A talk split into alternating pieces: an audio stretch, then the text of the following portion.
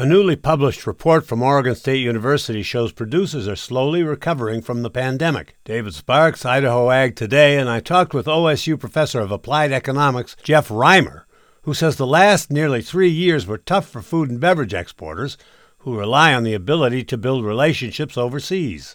You weren't able to easily just fly and meet people.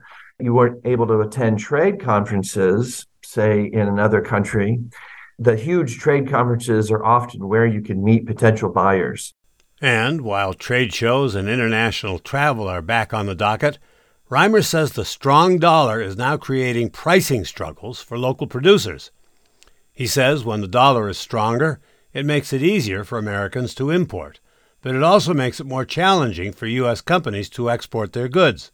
Reimer added other long standing hurdles remain languages are different. Finding the right distributor in another country. There's exchange rates, there's various red tape through customs. You have to make sure that your product is certified to be safe, and each country has its own food safety standards. And this was interesting.